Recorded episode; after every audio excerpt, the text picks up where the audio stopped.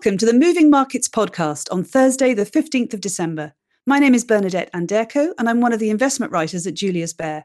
We've got a packed show for you today, covering the usual markets roundup, an update for you on gold and silver, and finally, we'll get to the latest thoughts from our CIO. But as usual, let's start with an update from the markets. Well, it was all about the US Federal Reserve yesterday. As expected, they delivered a 50 basis point rate hike, but Jerome Powell said that they still have some way to go to tame inflation. And policymakers projected that rates will end 2023 at 5.1%, a higher level than previously indicated and well above market projections. US interest rates are now at their highest in 15 years, with a targeted range between four and a quarter and four and a half percent. How did the markets react? Well, investors reacted negatively to the expectation that rates may stay higher for longer, and stocks gave up earlier gains on the day. The Dow Jones Industrial average fell 142.29 points on the day. The S&P 500 declined 0.61%, with healthcare the only positive sector, and the Nasdaq Composite dropped 0.76%. Asian markets followed the lead given to them by the US. The Hang Seng Index fell 1.4%, and there were notable falls in Hong Kong listed technology companies. In mainland China, the Shenzhen component rose marginally, but the Shanghai composite fell 0.32% as official data showed that China's economic activity worsened in November before the government abruptly dropped its COVID zero policy, with more disruptions to growth likely as infections surge.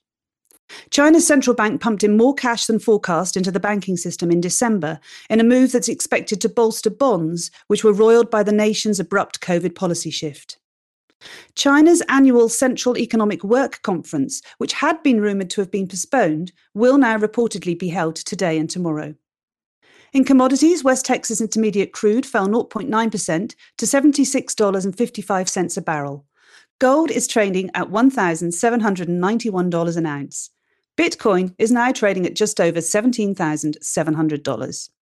In the bond markets, US Treasury yields made small gains in Asia after fluctuating during the US session after the Fed's hawkish decision and Powell's comments.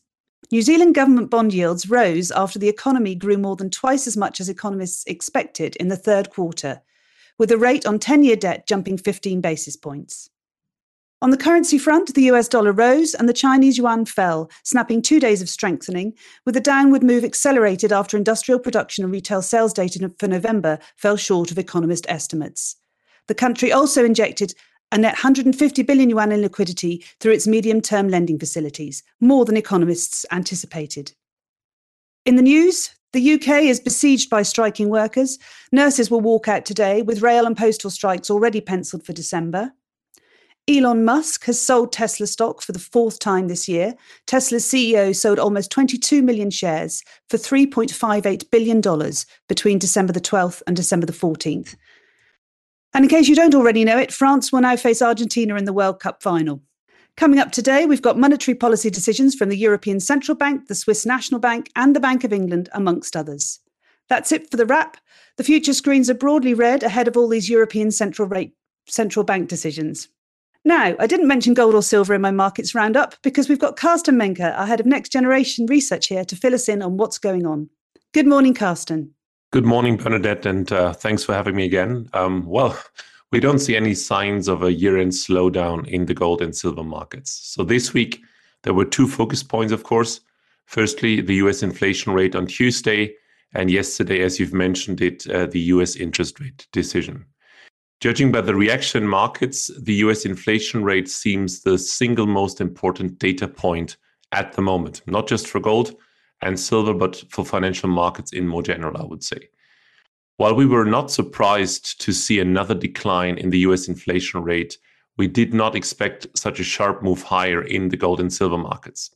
So prices initially rose as much as 2% and more than 3%, respectively, but gave back some of these gains subsequently and especially after yesterday's interest rate decision and the rather hawkish statements from Chairman Powell afterwards. All in all, gold's and silver's moves very much mirrored the moves in the US dollar and US bond yields, which have been the dominant drivers of prices during the past few weeks, together, of course, with an improving mood in the futures market. Looking ahead, we do not see much more downside from current levels for the US dollar And we also believe that most of the positioning changes in the futures market should be behind us. Typically, such changes drive prices for a few weeks, not months. Gold and silver are up now around 12% or more than 30% from the lows a couple of weeks ago, which in our view is very remarkable as there was no support from investors. Holdings of physical backed products, which you know are our preferred gauge of investment demand, are still hovering around the yearly lows, following months of massive selling for both gold and silver. This lack of investment demand puts the recent recovery on, well, a rather soft footing in our view, and suggests that it should run out of steam sooner rather than later, well, unless fundamentals improve. And what do you mean by that, Carsten? well, you know, improving fundamentals for us is still um, rising recession risks in the US or the US economy slipping into recession because this would not only lead to a turnaround of monetary policy by the Federal Reserve, most likely, it would also lure investors back into the gold and silver markets. And that would really be the crucial element to, well, put prices on a solid footing or to lead to a longer lasting recovery. Uh, that said, we, we still don't see the US economy slipping into recession, which is why we still believe gold and silver prices are trading at the upper end of a fundamentally justified range. We stick to our neutral views, but we have lifted our price target to uh, 1700 US dollars for gold and $21 per ounce for silver on a three and a 12 month horizon. That's it for me. Uh, back to you. Thank you so much for the update, Carsten. And finally, it's Thursday, so Nicolas Jordan joins us to fill us in on the thinking of our CIO and investment committee as we head into the year end. Over to you, Nicolas. Thank you, Bernadette, and good morning, everyone. Well, as this is the last update from our side this year, it's probably a good time to share our thoughts going into year end. First of all, this year reminded us that forecasting the future is very difficult, especially in the short run, and 2023 certainly won't be any easier to read. But I would say there are three main questions that we are asking ourselves at this point in time. How will inflation and the central banks behave? How will bond and equity markets react?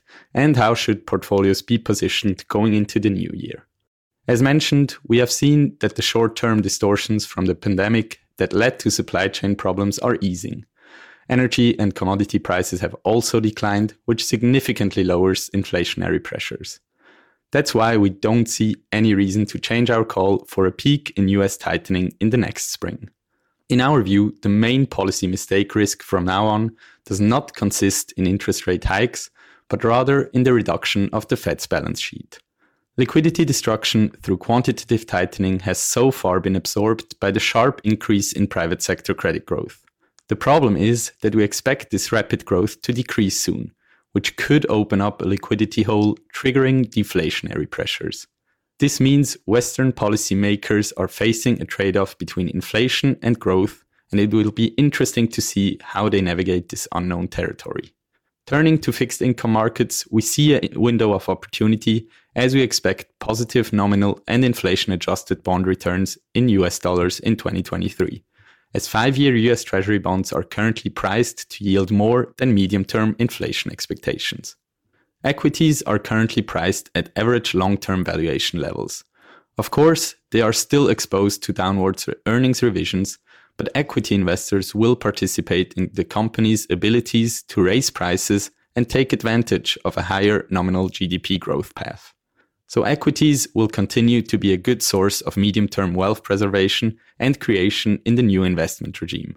But the journey will definitely be a volatile one, as policymakers will continue to struggle, making 2023 quite a roller coaster ride. So, how are we positioned going into the new year in light of all of this?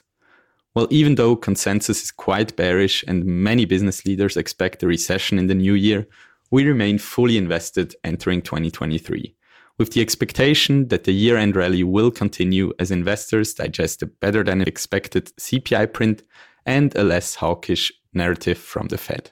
That's it from my side. Back to you, Bernadette. Thank you so much for the update, Nicolas. This concludes today's podcast. Thank you all for tuning in. Join us again tomorrow for the Friday Currency and Crypto Special. Good luck today and goodbye for now. The information and opinions expressed in this podcast constitute marketing material and are not the result of independent financial or investment research. please refer to www.juliusbaer.com forward slash legal forward slash podcasts for further other important legal information. True Connections is a monthly podcast where we talk to entrepreneurs across the globe. We delve into the details of how they started their careers, their journeys in building businesses, and hear about some of the challenges that they faced along the way. Search for True Connections on your favourite podcast player.